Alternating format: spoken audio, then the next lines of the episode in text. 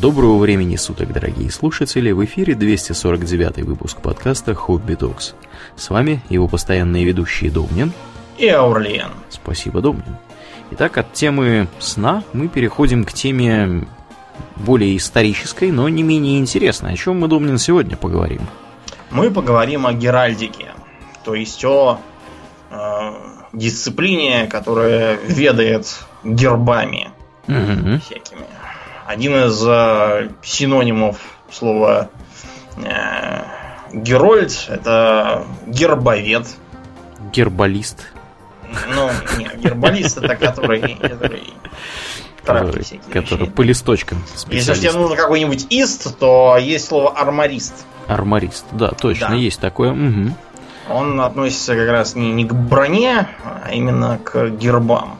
Да, да. А что, что вообще за гербы такие, думаю, откуда они взялись? Давай, может, так про это расскажем для начала.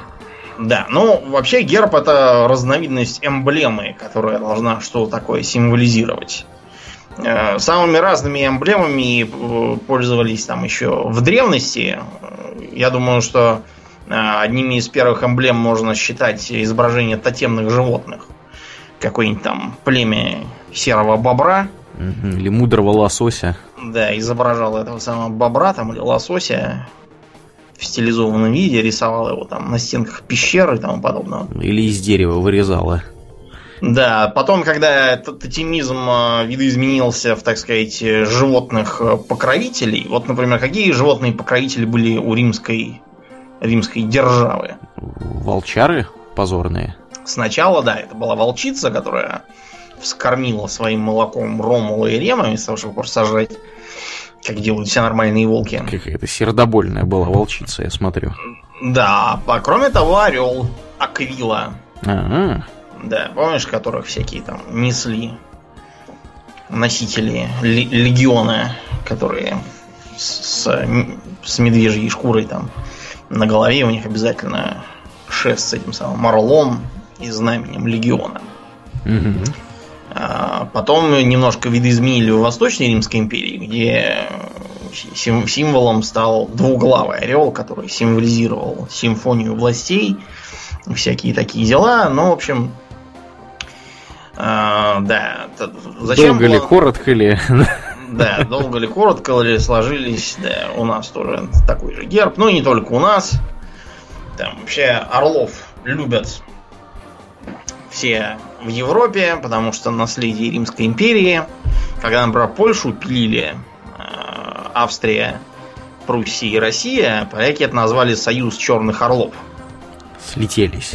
Да, клевать Польшу. Ну, потому что у нас орел, у австрийцев орел, у пруссов орел, у всех орел. Вот все орлы, значит, налетели на Польшу и всю ее, всю ее склевали без остатка.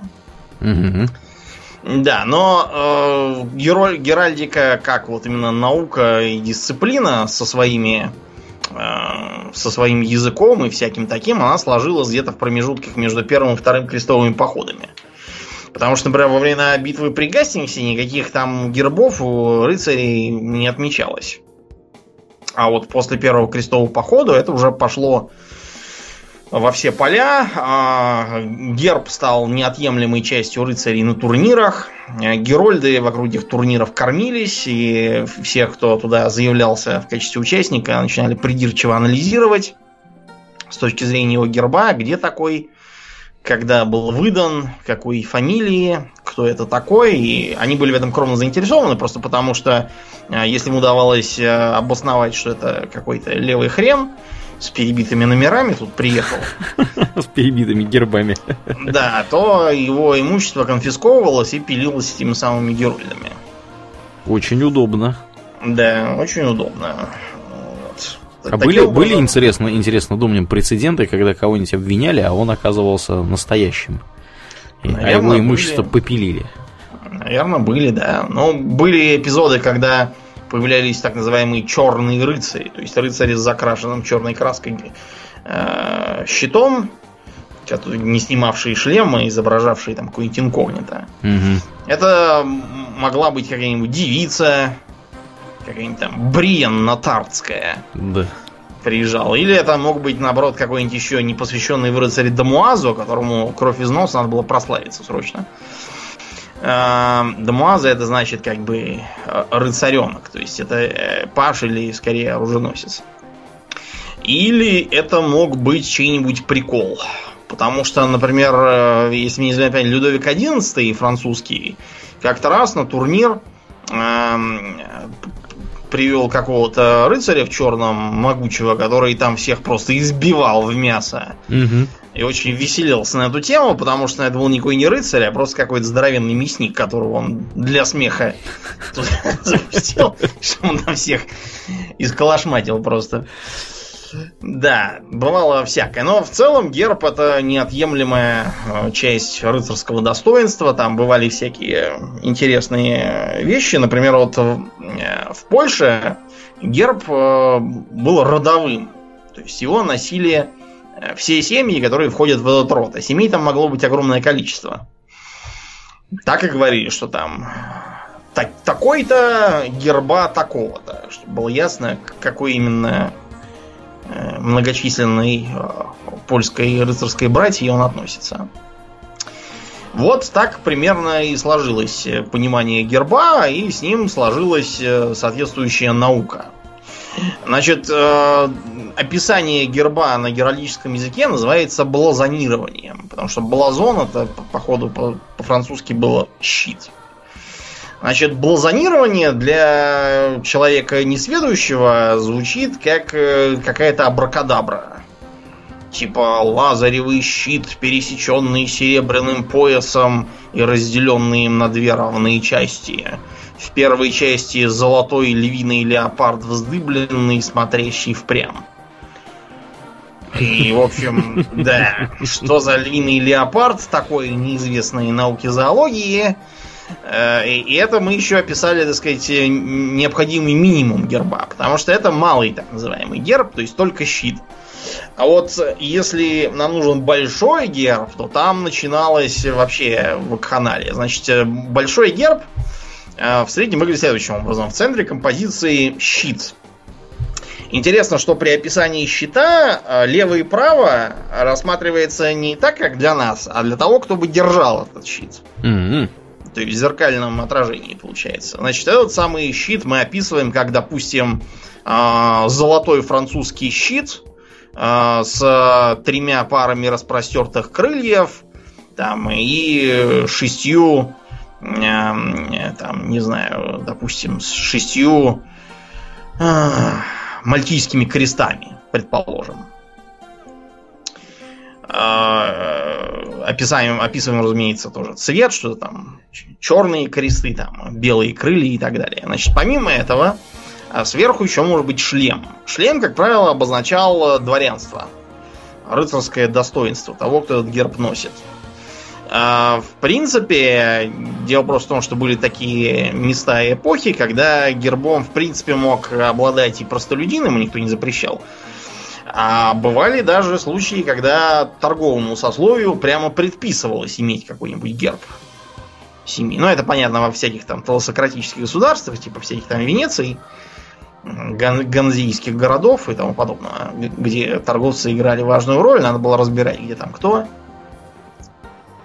Шлем а, может иметь корону, причем корону обязательно какую-нибудь подходящую. Допустим, графская корона это одно, а баронское другое, герцогское совершенно третье.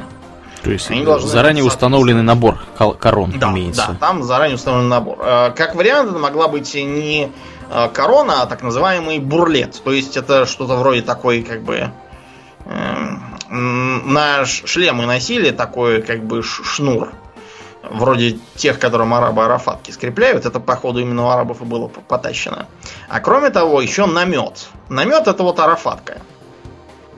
То есть это тряпка, которая накидывается сверху на шлем, чтобы палестинским солнцем не напекло. И закрепляется сверху обручем или шнуром на этим самым бурлетом подчеркнуто как раз из крестовых походов. Понятно, что цвет этого самого намета, узор, там его форма, все это тоже играет существенную роль. А дальше идет клейнот, то есть нашлемная фигура. Это может быть как что-нибудь скромненькое, типа там какой-нибудь, не знаю, меховой шапки, так и, допустим, какая-нибудь там голова дракона. Или, предположим, там фигура там ангела с, с мечом. Вот, э, или там комбинация сразу всего-то. Может, допустим, быть какой-нибудь э, львиный леопард э, с, там, с двумя перекрещенными копьями и чем-нибудь таким. А, кроме того, по бокам могут стоять фигуры щитодержателей. Это могут быть животные. Вот, например, герб королевы Великобритании нынешней выглядит следующим образом. Значит, в центре щит, разделенный на четыре части. В первой и третьей частях на красном фоне золотые леопарды. Я уж не знаю, какие они тут какие-то леопарды. Угу. Во второй, во второй, похоже, львиный леопард, если я не путаю, красный на золоте в какой-то рамочке. А, а в третьей части на синем золотая арфа. Это типа Ирландия. Северная, видимо. Все это опоясано э, лентой, на которой написан, я так подозреваю, девиз, но его очень плохо видно, поэтому я могу сказать, что это девиз. А, сверху золотой рыцарский шлем – с Бурлетом Горностаевым и с Горностаевой же, я так понимаю, с Горностаевым же наметом с золотой подкладкой, или как это говорится правильно, э, увенчанный короной, э, на которой сидит лев в короне. Я не силен в языке блазонирования, поэтому объясняю, как умею. Э, соответственно, есть фигуры щитодержателя. Слева это лев в короне, смотрящий смотрящий на нас. Он, он же львиный леопард. Да, львиный леопард. А справа, ну для нас справа, для, с точки зрения герба слева, э, единорог. Серебряный. Который, угу. Да, который изображает, да, причем у единорога на шее корона. Вот, он изображает, так понимаю, Шотландию. Скотландцев, да. Причем, что интересно, у скотландцев э, вариант герба другой у них отдельно используется, то есть вот этот вот герб, который Дом мне написал, он используется как бы в Великобритании, в Северной Ирландии, но не в Шотландии. В Шотландии он выглядит немножко иначе. Там, э, значит, леопард львиный, который держит щит, поменен местами с единорогом. Они там как бы в зеркальном отображении находятся. Э, и еще там флаги есть, собственно, флаг Англии, флаг Шотландии. И немножко, и вообще, в принципе, там выглядит все по-другому. Нету вот этого вот девиза, который вокруг э, вокруг, так сказать, щита проходит. Кстати, девиз там все на французском у них написано. Вот mm-hmm. то, что вокруг щита, переводится как позор тому, кто дурно об этом подумает. А, вот. это же э, Эдуард Третий, которого мы вчера с тобой полоскали. Да. Э, это он сказал, когда учреждал орден подвески. Ну вот, да, да, да. И это, видимо, подвязка изображается. Да, да, да, да, да, да. Вот. А девиз, который внизу написан, Бог и мое право. Угу, понятно. В общем, да, вот такие вот они, эти британские монархи. Слабоумие и отвага. Да, все у них по-французски написано. И это еще довольно скромненький такой герб-то, потому что могло быть еще... Э, Похлеще. Мог быть фон, да, в виде так называемой мантии.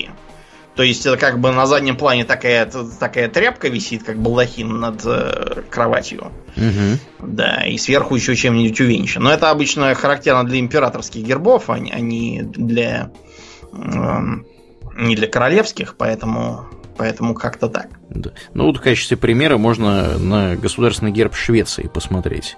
Вот у них там богато. Там у них, значит, эти львиные леопарды держат щит, и все вот, как Домнин сказал, там, значит, мантия на заднем плане, в общем, выглядит прямо, прямо внушительно. Да, смотри я открыл действительно, у Швеции все солидно, он какая-то да. малиновая мантия с золотыми шнурками, шведский лев характерный в короне, да. Угу, угу. Все круто. Но в целом, вот такие, знаете, древние государства, у них обычно герб довольно простой. Например, у Эфиопии там э, синий круг, э, в котором золотая звезда контуром. А, допустим, э, герб, чей еще из, из солидных. У бельгийцев Слав... солидный герб, герб, кстати да, говоря. Что там у них? Там у них здоровенный такой щит с черный, да, значит, с золотым львом два льва держат. В общем, одни львы у них, короче. Я да, так понимаю, еще что... сверху куча флагов и тоже все со львами. Да, и все со львами, да. Это, видимо, еще со времен оккупации Конго, когда они там, значит, в Африке тусили. Видимо, у них львов там было много. Вот, они их все на, на, на герб пустили. Да.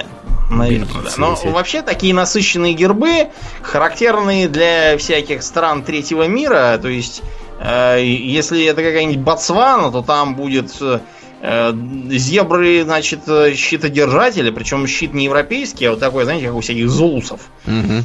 Э, значит, э, с одной стороны слоновый бивень э, вместо флага, с другой какой-то цветок, не знаю, что это за цветок такой, местные три шестеренки на белом поле. Значит, э, посередине, я так понимаю, море какое-то символизируется. И нижняя половина это какая-то местный какой-то буйвол. И девиз пула. Знаешь, что значит пула? Пула? Что значит пула? Пусть пойдет дождь, что-то в таком духе. Неплохо, неплохо. Это, это в Ботсване и некоторых других местах это такое, знаете, Э, расхожее такое пожелание всего хорошего всем окружающим, потому что для них там дождь, как вы понимаете, это вопрос жизни и смерти.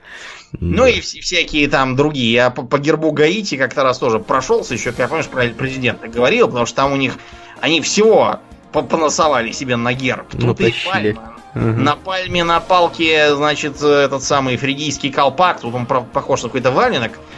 Вот именно колпак.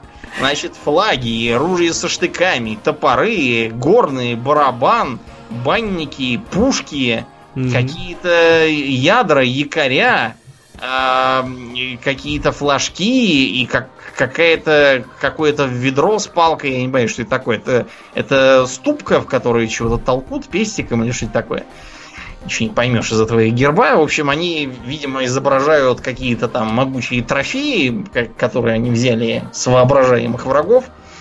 Что за такое? Их набрали. Ну, тащили. Да, в общем, странный, конечно, герб у них. Ну вот. Э, а мне нравится герб Исландии, Думнин. Исландии? Ты видел герб Исландии? Вот погляди герб Исландии. Там, значит, э, такой у них, ну, как обычно, щит, да, все дела. Э, щит у них, на нем нарисован, собственно, исландский флаг. Он стоит на таком куске столбчатого базальта. И вокруг этого щита его держат четыре щитоносца. Пестрая общем, компания. Да, все колоритные фигуры. Во-первых, там здоровенный великан, с одной стороны. С другой, свирепого вида бык. Вот, э, выглядывает за щита. Выглядывает такой, как будто хочет на рога кого-то поднять. Вот. Также там некто, кто считается грифом, хотя я бы его принял за грифона легко. Вот. И дракон имеется тоже на этом, значит, гербе. В общем, выглядит, выглядит круто. Скажем прямо. Не поскупились они. Значит, чтобы описывать гербы, нужно знать э, и, и как бы из чего все это состоит. Значит, начинается да. обычно с цветового описания. А цветовое описание подразделяется на финифти, металлы и меха. Значит, все это э, совокупно, я так понимаю, называется тинктуры. Тинктура это как бы настой какого-то растения, видимо, отражается то, что типа тинктура раньше краски так делали, настаивая там всякие цветочки или песточки. Угу. Ну, значит, металлы, как считается, это серебро и золото. То есть понятно, золото это желтое, серебро это белое. Да, белый или там серебристый, как какой-то вот такой вот. А, и эмали. Значит, традиционные эмали красная, синяя, черная, зеленая, э, пурпурная, там и еще некоторые. Э, это такие самые true, в принципе, никто не запрещает какие-нибудь там свои взять оттенки, но это уже, это уже не совсем true. Вот, и еще есть меха. Э, мехов, в общем, два вида. Это беличий и горностаевый. Горностаевый выглядит как э, белый фон, на нем такие черные черточки, иногда треугольнички маленькие, такие клинышки. А беличий это такое, знаете, комбинация из э, синих и белых каких-то многоугольничков, что-то такого. Связано с тем, что когда-то давным-давно действительно делали в средневековой Европе из беличьих шкурок такие покрывала. А, на которых чередовались беличьи спинки и беличьи пузики. Mm-hmm. И поэтому вот такое вот чередование называется беличий мех, хотя, разумеется, синих белок не бывает, как мы все знаем. Да уж. А, эти два меха могут по-разному э, меняться. Например, есть не только горностаевый и а есть еще и противогорностаевый и противобеличий. Это как это? Как, знаете, танковые и противотанковые, да, да. у них противогорностай. На самом деле это просто цветовая инверсия. То есть, если горностаевый белый фон и черные клинышки, то против горностаевый черный фон и белые клинышки. Вот и все. А, значит, есть такое правило, в котором, правда, есть исключение. Правило заключается в том, что металл на металл не накладывается, эмаль на эмаль тоже не накладывается. Иначе облезет. Да, иначе... А помнишь, как мы там у тебя забор красили, там обдирали с него старую краску? Да, да. Чтобы не облезло. А мы забор красили? А, да, красили, точно. Который, который маленький. Тот, не, ко- тот, не тот, который мы строили, да, тот, который... Был Тот, который строили, да, мы не красили, мы его оставили так, что теперь его там, теперь его там, кстати, нет Домнин, теперь там э, рабица там, да, мощная. Ну, правильно, да. Я, кстати, узнал, что, оказывается, был какой-то мужик по фамилии Рабиц. Да? Да, это, оказывается, он, он такую сетку изобрел. изобрел? Ничего себе. Еврей, еврей, что ли, Рабиц? Немец какой-то. Немец? Немцы, немцы любят везде заборы там всякие. Изобретать. Да, Ordnung muss sein и так далее. Значит, почему это такое правило не накладывать металл на металл? Дело просто в том, что обычно эмали на эмали и металлы на металлы не очень хорошо различимы. То есть, если в принципе можно сказать, что, допустим, э, э, металл червленый и черный э, как-то еще там понятно, да, всякие там символы братства нот, их будет далеко видно, угу. то вот, например, такой показательный пример герб Иерусалимского королевства. Так. Золотой крест на серебряном фоне. Понятно, что если отойти там метров на 200, уже будет совершенно не, видно ничего. Потому что желтое на белом, да еще и на свету. Вот, глаза вытекут от такого, ничего не разглядишь. Угу. Но вот сделали такое, не знаю почему, может потому что типа, типа считается, что... Круто. Да, круто, потому что все-таки Иерусалим там, а не, неизвестно что. Да и так далее. Значит, э, щит может делиться по-разному. Он может делиться на две части. Э, Причем делиться там по всем. Он может делиться там по диагонали. Может делиться э, на равные части, на неравные части. Может делиться по вертикали, по горизонтали. Может делиться не на четное число частей, а на нечетное, допустим, на три. Угу. Э, таким образом получится, как правило, что э, сверху одна часть и еще две слева и справа снизу. Вот он разделен на такие вот на три части. Вот. Э, бывает все это, может, например, быть четверочастно скошенный щит, это означает, что он такой крест-накрест разделен наискось. И, соответственно, цвета слева-справа и сверху-снизу там два цвета. Может быть э, разделенный шахматно щит. Ну, то есть в шахматную клетку. А может быть разделенный косо шахматно. Такой, например, у Хорватии, по-моему. То ли был, то ли сейчас есть герб, не помню. У них, по-моему, а, а косо шахматное это как? Ну, это как шахматная клетка, только по диагонали. Ох, мать честная. Мне кажется, у них просто шахматная. Не Косыш. А может, ну, я ошибаюсь. Не ну, может, я, может, я спутал с кем-то. Да, а может быть, например, стропиловидно разделенный. Ух ты. Это значит, что ломаная линия такой крышкой, да, острой, вот по, по центру. Так что, видите, там все непросто. На самом деле, такие сложные встречаются редко. Как правило, делятся четверочастно там, или двучастно, как-то так. Да. Ну и вообще, давай скажем сразу, что деление счета, оно обычно применяется, когда нужно несколько счетов объединить в один. Вот, и для новых Можно, да. Такое бывает когда. Угу. Когда, допустим, поженились ну, да, благородные да. Дон и Донна. Таким образом, они могут гербы либо оба объединить рассеченный по центру вертикально, либо только жена так сделает, там слева герб мужа, а справа там свой, или наоборот. А может быть, например, там, что их потомок такой герб будет двойной носить, если и та, и другая семья считаются очень крутыми, ему бы хотелось показать, что он Не от одной какой-то там семьи, а сразу от нескольких. Значит, дальше у нас с вами пойдут геральдические фигуры. Значит, они там бывают всякие разные, от простые, бывают почетные геральдические фигуры.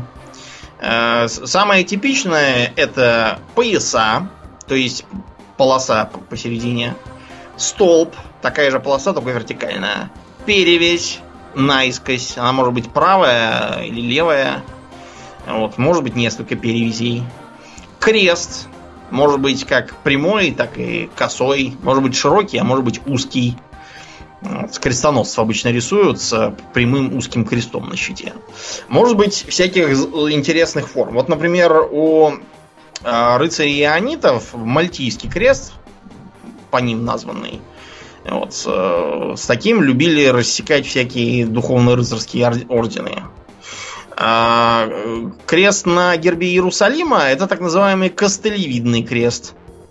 У него просто все четыре, э, четыре луча, они с перекладинкой такой. Вот. Вариант этого крест с малыми перекладинами, похожий, знаешь, на, э, на четыре креста с могилы, которых кто-то совместил в один большой крест. Очень живо себе представил эту картину. А вот во Франции был популярен крест лилиевидный, потому что они очень любят лилии. Э, то есть это крест, у которого на концах лучей вот эти вот лилии геральдические цветочки. Да, в общем, да, всякое, всякое бывает. Можно, например, взять э, еще один щит как геральдическую фигуру, сделав, например, сердцевой малый щиток. То есть по центру щита еще один маленький щит с чем-нибудь нарисованным. Э, вот у нас, например, на гербе с двуглавым орлом, там у орла на пузе еще один есть щит. Mm-hmm. Со всяким там. Да. Вот. По-разному можно сделать линию деления. Она может быть не обязательно прямой, а может быть, например, зубчатой, вот как стена у замка, или косо зубчатой, то же самое, только по диагонали. А может быть пламеневидной, как такие языки пламени. Допустим, снизу вот эти вот языки пламени одного цвета, а сверху фон другого цвета, как правило, более темного. Да, в общем, там все, все может быть, все в основном ограничивалось э, фантазией. Но это все геометрические фигуры, вот, они такие не очень интересные, а интереснее э, всякие э, гербы фантастические, да, на которых как, какой-нибудь э, какой-нибудь невиданный зверь там нарисован. Может быть, в принципе, и не зверь, а можно было нарисовать какой-нибудь предмет, который что-нибудь такое символизирует. Многие такие символы, они пришли еще, знаешь, с времен там древних Греции и всевозможных Угу. Например, кадуцей. Вот этот вот самый жезл с переплетенными змеями Гермесов. Угу, угу. Или, например, бегущая нога в латах. Для Сицилии их характерная символика и вообще для итальянских всяких некрупных государств. А, рука в латной рукавице, зажимающая там кулак или там с пятью пальцами, или держащая меч, там, или еще что-нибудь такое. Все это что-нибудь такое должно символизировать. Например, стремя могло быть конское, которое, видимо, символизировало там, э, не знаю, умение ездить верхом, или то, что это рыцарская семья, или что-то такое должно быть. Ну, разумеется, разнообразные животные. Мы, я думаю, вам уже дали понять, что самым популярным, наверное, из всех э, геральдических животных является лев. Угу. Потому что лев, он сразу много чего там символизировал, и мощь, и власть, вот, и всякие там и благородство, и свирепость, и, там, и отходчивость, и все остальное. Значит, и... Что только не приписывают льву. Не припис... да. Поскольку львов все любят, то их постарались сделать э, в самых разных видах, чтобы э, разные гербы не были похожи один на другой. То есть лев, например, может быть дерущийся. Это когда два льва, значит, восстающих друг против друга. Они типа дерутся. Может быть, лев лежащий. может быть восстающий и стерегущий. Это значит, что он, он, он э, стоит, значит, на подняв три лапы, опираясь на одну, хвост вертикально, но он смотрит не прямо, а на, на нас смотрит. Нападающий стоит на задних лапах, а передними, видимо, хочет кого-то там задрать. Как медведь. Да. А более того, бывает даже трусливый лев. Даже так? Да. Значит, он, к сожалению, не идет в изумрудный город. Значит, трусливый лев отличается от других тем, что у него хвост поджатый. И кому он выдается? Не знаю, видимо, тем, кто там струсил и побежал, тем так тем пожалуют таким гербом за это. Вообще, на самом деле, были прецеденты, когда действительно жаловали каким-нибудь гербом, как правило, перевернутым. Вот, это означает позорище, там, трусов и тому подобное. Не знаю, в общем, кому давали этого трусливого льва. Более того, бывает э, лев с двойным хвостом почему-то. Почему с двойным хвостом, не знаю, где они такое видали. А, бывают, правда, помимо льва там разные другие животные, типа медведя. У нас в России, например, характерный медведь с топором. Очень, очень российский герб. Медведь с топором. Бутылки водки еще не хватает. И вышанки медведю. А, нередки быки, а, которые должны, видимо, тоже что-то такое символизировать, там, свирепость какую-нибудь там, или силу или еще что-нибудь такое. А, могли быть разнообразные птицы. Например, если это птица а, пеликан, то пеликан мог быть кровоточащий. Кровоточащий прямо. Кровоточащий, да. Кровоточащий пеликан обозначает, э, что он как бы раздирает свою грудь и кормит э, кровью своих птенцов символизируя самопожертвование, Христову кровь и черт знает там еще что. Разумеется, никакие пеликаны никогда в жизни ничего подобного не делали, просто действительно у пеликанов в период выведения птенцов краснеет оперение на груди. Потому что потому. Никакого отношения к крови оно не имеет. А, это может, могли быть рыбы, всевозможные морские, речные и тому подобные фамилии, они очень любили всяких рыб.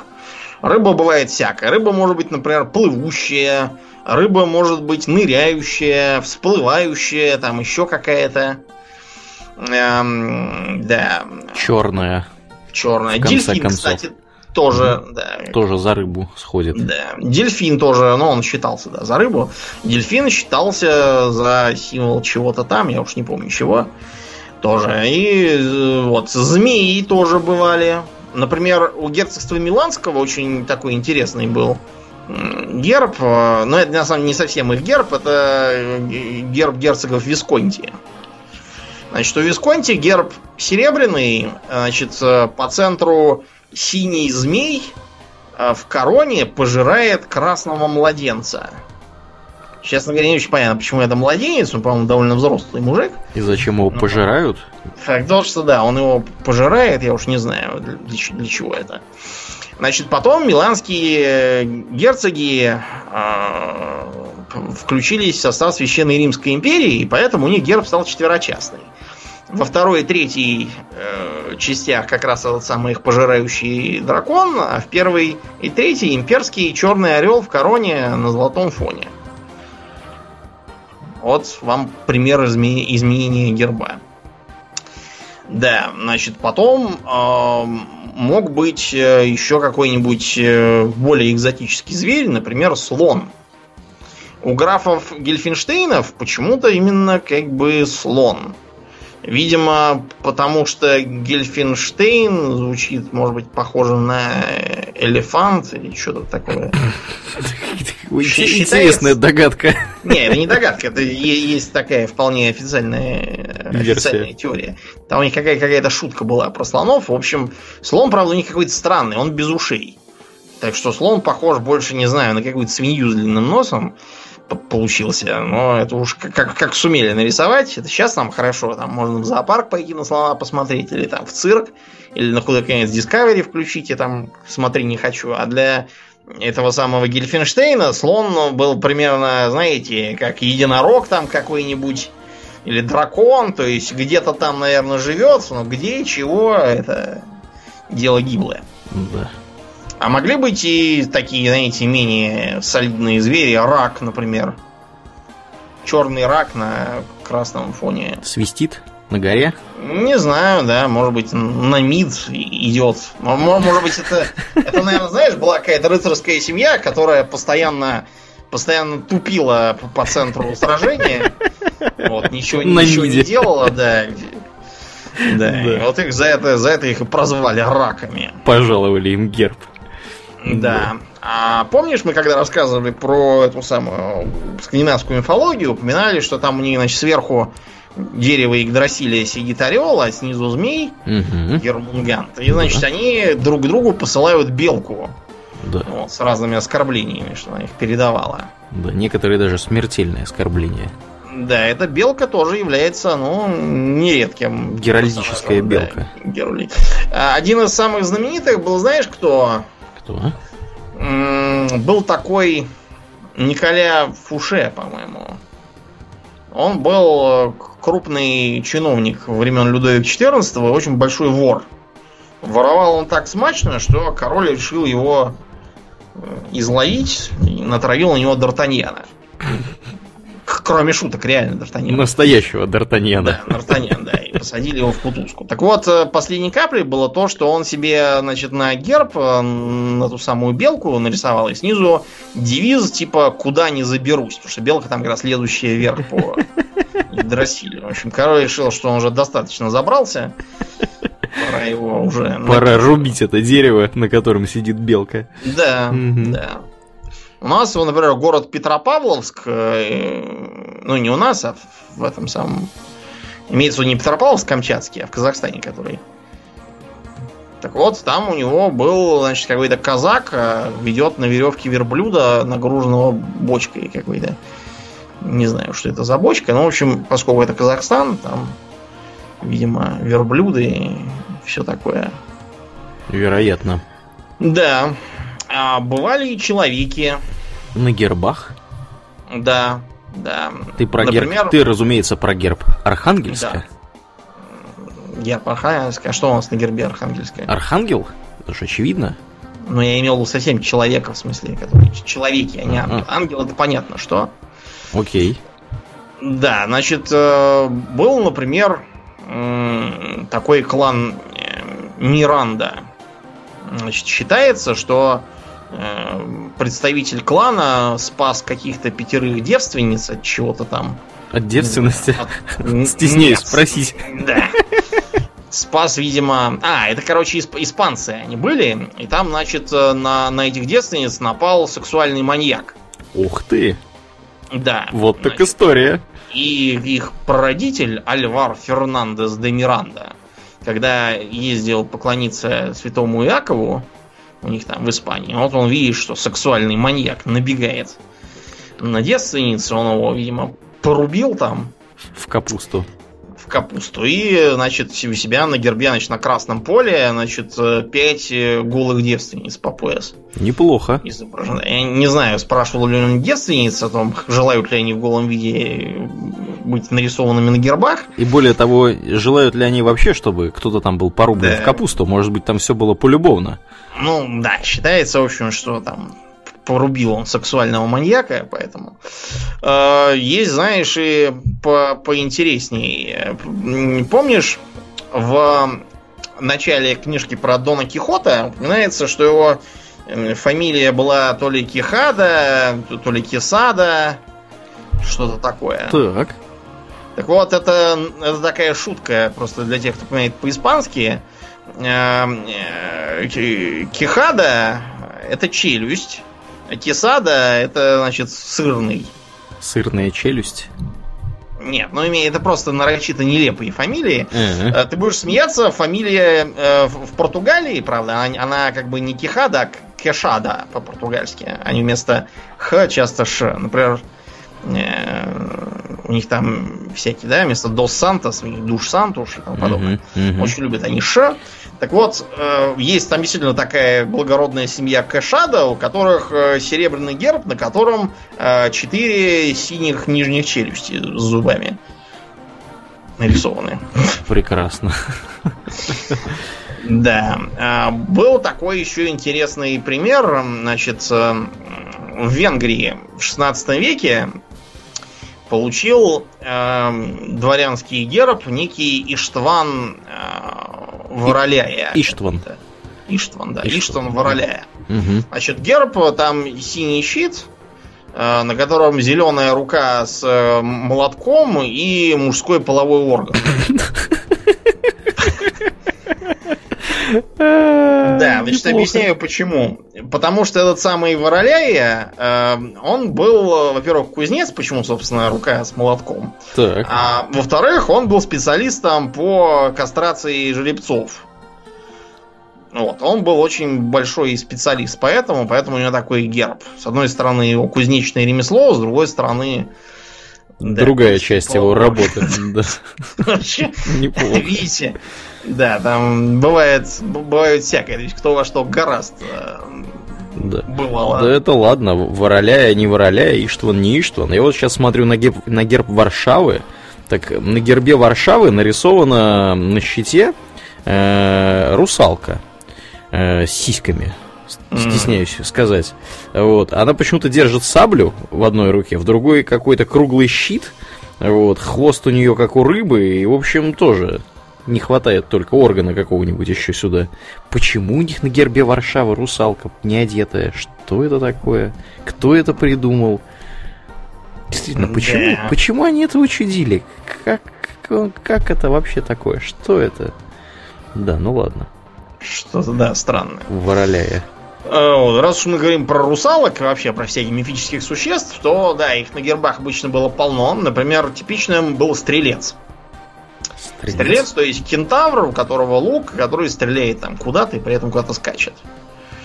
Эм, ты будешь смеяться, но э, там в немецких ПВО был такой. Кентавр? Да, он стреляет куда-то. Типа, что они зенитчики.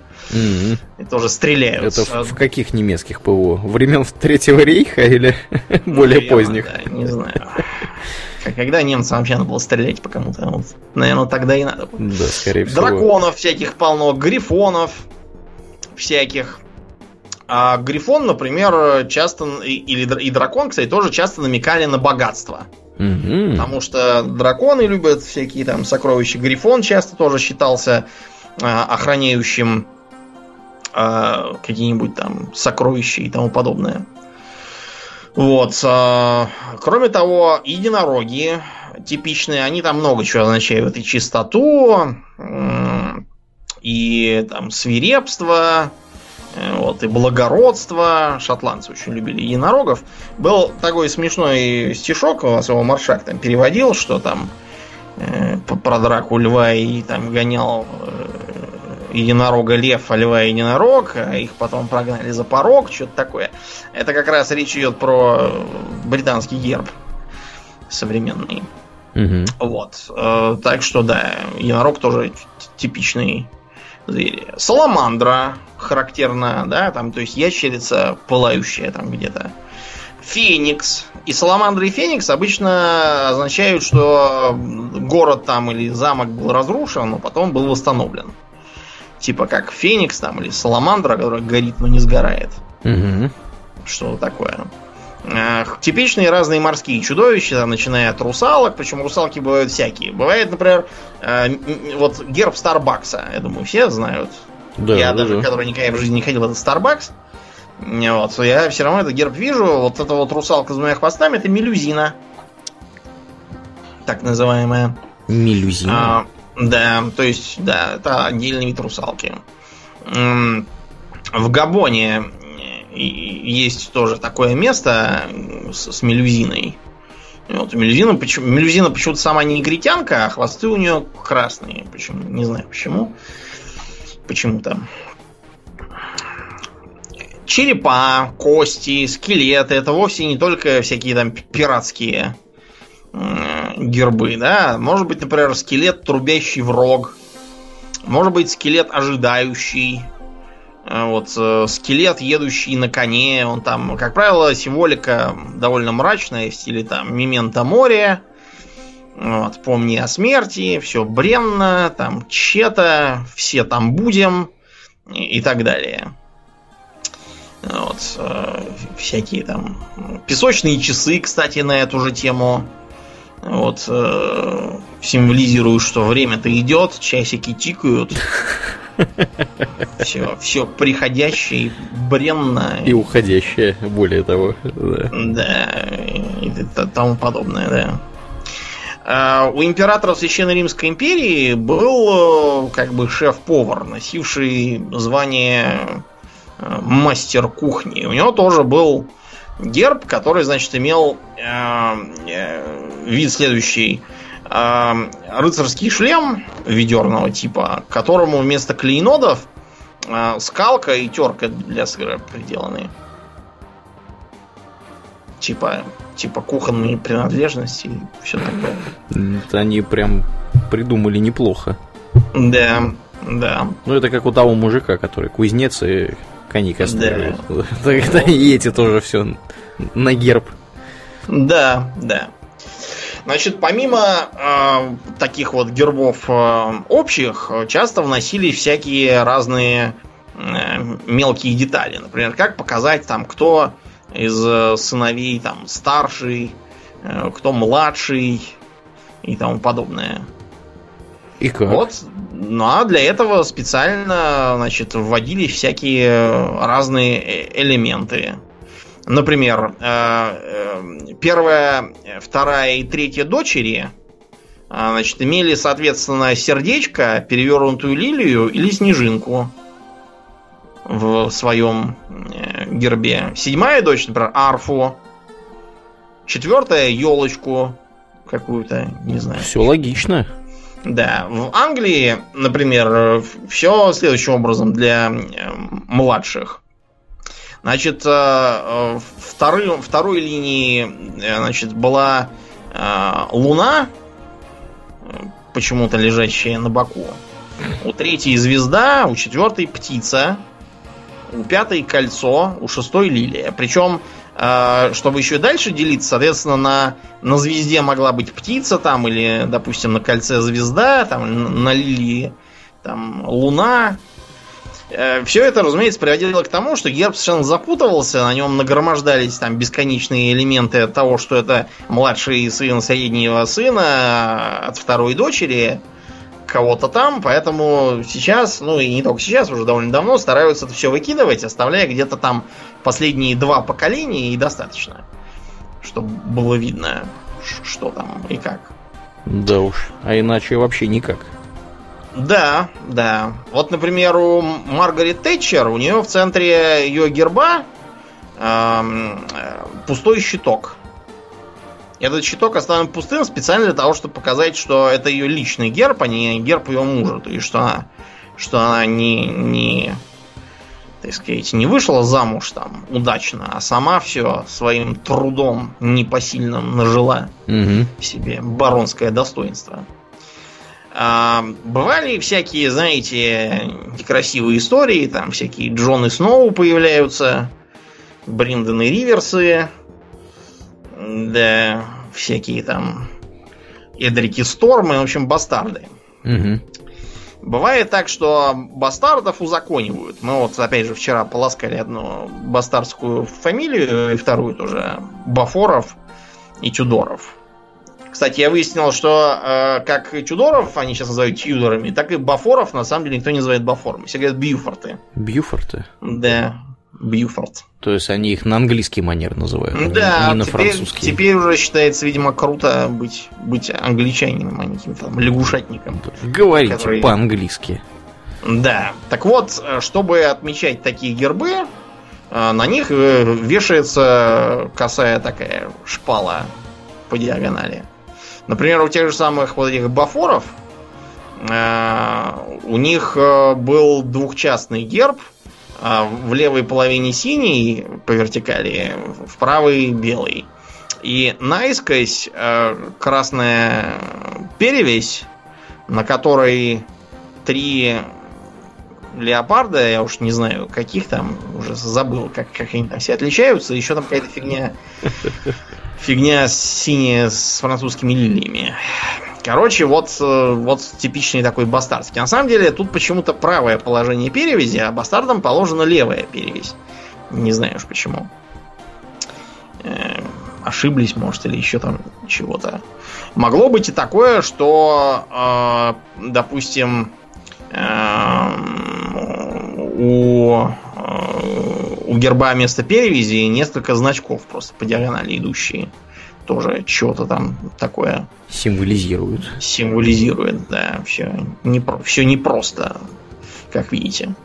Вот. Кроме того, э, с точки зрения э, современного герба, вы будете смеяться, но геральдик, геральдика прекрасно живет, вот никуда не девается, и до сих пор в Британии, если кто-то там получает всякие э, перские, да, баронские звания, И достоинство. Тому Да, герб рисуют. Тому, да, ему он должен заказать герб. Причем по старым порядкам он должен был еще и заказать себе доспех. Вот, в арсенале. Арсенал просто давно уже не работает, поэтому от доспехов да, п- предложено отказаться. С другой стороны, Все вот, правильно. А вдруг война? А ты без доспеха? Ты как без ты доспеха. будешь? Да. ну, эм, нам, нам же в гильдии, в эту самую, извини, в группу скинули фотку, где перезахоранили Ричарда Третьего, Да. Которого упоминали. И там, да, двое едут в полных латах. Ну правильно, что? Действительно, надо оборонять в случае чего. Тело Да, чтобы все, усопшего. было по уму, да, как вот в те времена, чтобы все было Мне, мне понравилось, как ты группу гильдии назвал. Предлагаю такое теперь и называть. гильдии. Мы с тобой гиль- гильдмейстеры Да. вместе. Ну вот, например, был такой эпизод, Лорд Хэнсон, современный, женился на какой-то америкоске. Так. Ну вот, значит, и герб у них на двоих следующий. Там э, щит, там цветочки, корона, конь там и все такое. Но интересные щитодержатели. Слева э, английский бульдог. Так. А справа, ну вернее, наоборот, слева, потому что, да, поправил, а, американский белоголовый орлан. А, Который у них на этом, на гербе. Да, который у них на гербе, да. Вот он, он как бы как бы символизирует. Слушай, а, а Орлану не- как бы не камильфо э, с бульдогом-то вместе на одной поляне сидеть? Не знаю, нормально Там, все. может, хоть единорога там хотя бы, я не знаю, Да ладно. заколбасили. А чё единорога-то? Единорог в Шотландии, тут Ну, американ. и не знаю, он, он, он англичанин. Может быть, там нужно какого-нибудь было, я не знаю, львиного леопарда. Но он же, не- он же просто лорд, он же не король. Да ладно, бывает всякое. Например, эм, эм, была э, такая эм, детективщица, Так. госпожа Джеймс. Вот, она была пожалована, видимо, хорошо писала детективы, баронессой. Угу. Вот, стала баронессой, она, значит, для герба, для своего вместо щитодержателей поставила двух полосатых котов. Своих. Была еще другая баронесса Перри. Значит, у баронессы Перри тоже у нее какой-то ромбовидный щит, и держат его два кота. Один полосатый, другой черно-белый. Это ее два кота домашние. В общем, короче, я смотрю, популярная тема с котами. Да, а в Австралии, например, герб держит с одной стороны кенгуру, а с другой эму. Да. Причем тут, тут все тоже непросто. Почему-то было такое поверье, что ни эму, ни этот самый, ни кенгуру не умеют перемещаться назад, пятиться не умеют. На самом деле это брехня, Да. все они умеют, но просто э, как геральдическая фигура они символизируют движение вперед. Да. И не отступают никогда. Ни Да. кенгуру, ни эму. Какие они крутые. Посмотрите на них. Лучше бы Каалу туда запилили. Мое Кала, да, мнение Кала такое. с- Сидит, жует эвкалипт, ни на кого не посягает. Да, да, Для Австралии, мне кажется, это самое подходящее животное было бы, это точно. нежели, да. Но сейчас, понятно, гораздо интереснее, ну и чаще мелькают э, всевозможные там силовые структуры, вот, у которых тоже у всех разные интересные гербы бывают. Например, а, наши любят летучую мышь. Интересно, почему? Спецназовцы, да. Да, э, у ФСБшников, у наших, у них, как и у их предшественников, у КГБшник. них, да, у них э, характерный такой щит, С мечом. Да, с мечом, да. Щит такой характерный, типа, типа русский всякий. Ну, у них, кстати, у них крутой э, герб. Мне нравится их герб. Он выглядит да, круто. Прям. Солидно. Солидно. Сразу видно, что как бы поработали люди. Да. А у Ми-5 у них какой-то русалка-грифон. То есть он как бы сверху грифон, с крыльями какой-то там львиной головой и с, с когтистыми лапами, а ниже у него хвост и плавники. Почему-то. И, и алые розы, и какие-то, я не знаю, что это, клевер или что это такое. Какие-то зеленые цветочки. Вот. А у Штази, знаешь, какая была эмблема? Какая? Там, значит, ГДРовский герб, э, и, значит, я так понимаю, что это карабин Симонова с штыком, который держит рука. Как бы намекая, что сейчас мы вас тут кто, кто будет недоволен. Да, быстренько. Того. С ТРУшников все, в общем-то, просто. У них э, этот самый белоголовый орлан э, вместо шлема с бурлетом бело-красным, ну как щит, бело-красные полоски, над э, белым щитом с какой-то красной картушкой, ну, вроде как у компаса. Не знаю, что эта картушка должна символизировать такое. Что-то, что-то такое должна изображать. Не знаю уж чего там. Угу. Вот у норвежцев зато все просто. У них, например, вот э, э, королевские гвардейцы Норвегии, у них красный щит, на нем белый бегущий олень. Все простенько, со вкусом. Угу. Как-то, да видно, что, что королевский полк и все остальное. 20-й а, полк ПВО испанской армии почему-то имеет на гербе какую-то старинную пушку и каких-то коней. Какая связь между полевой артиллерией, кавалерией и ПВО, я не знаю. Это надо в Испании, наверное, спрашивать кого-нибудь. Своеобразно. Да, странные какие-то товарищи. Вот.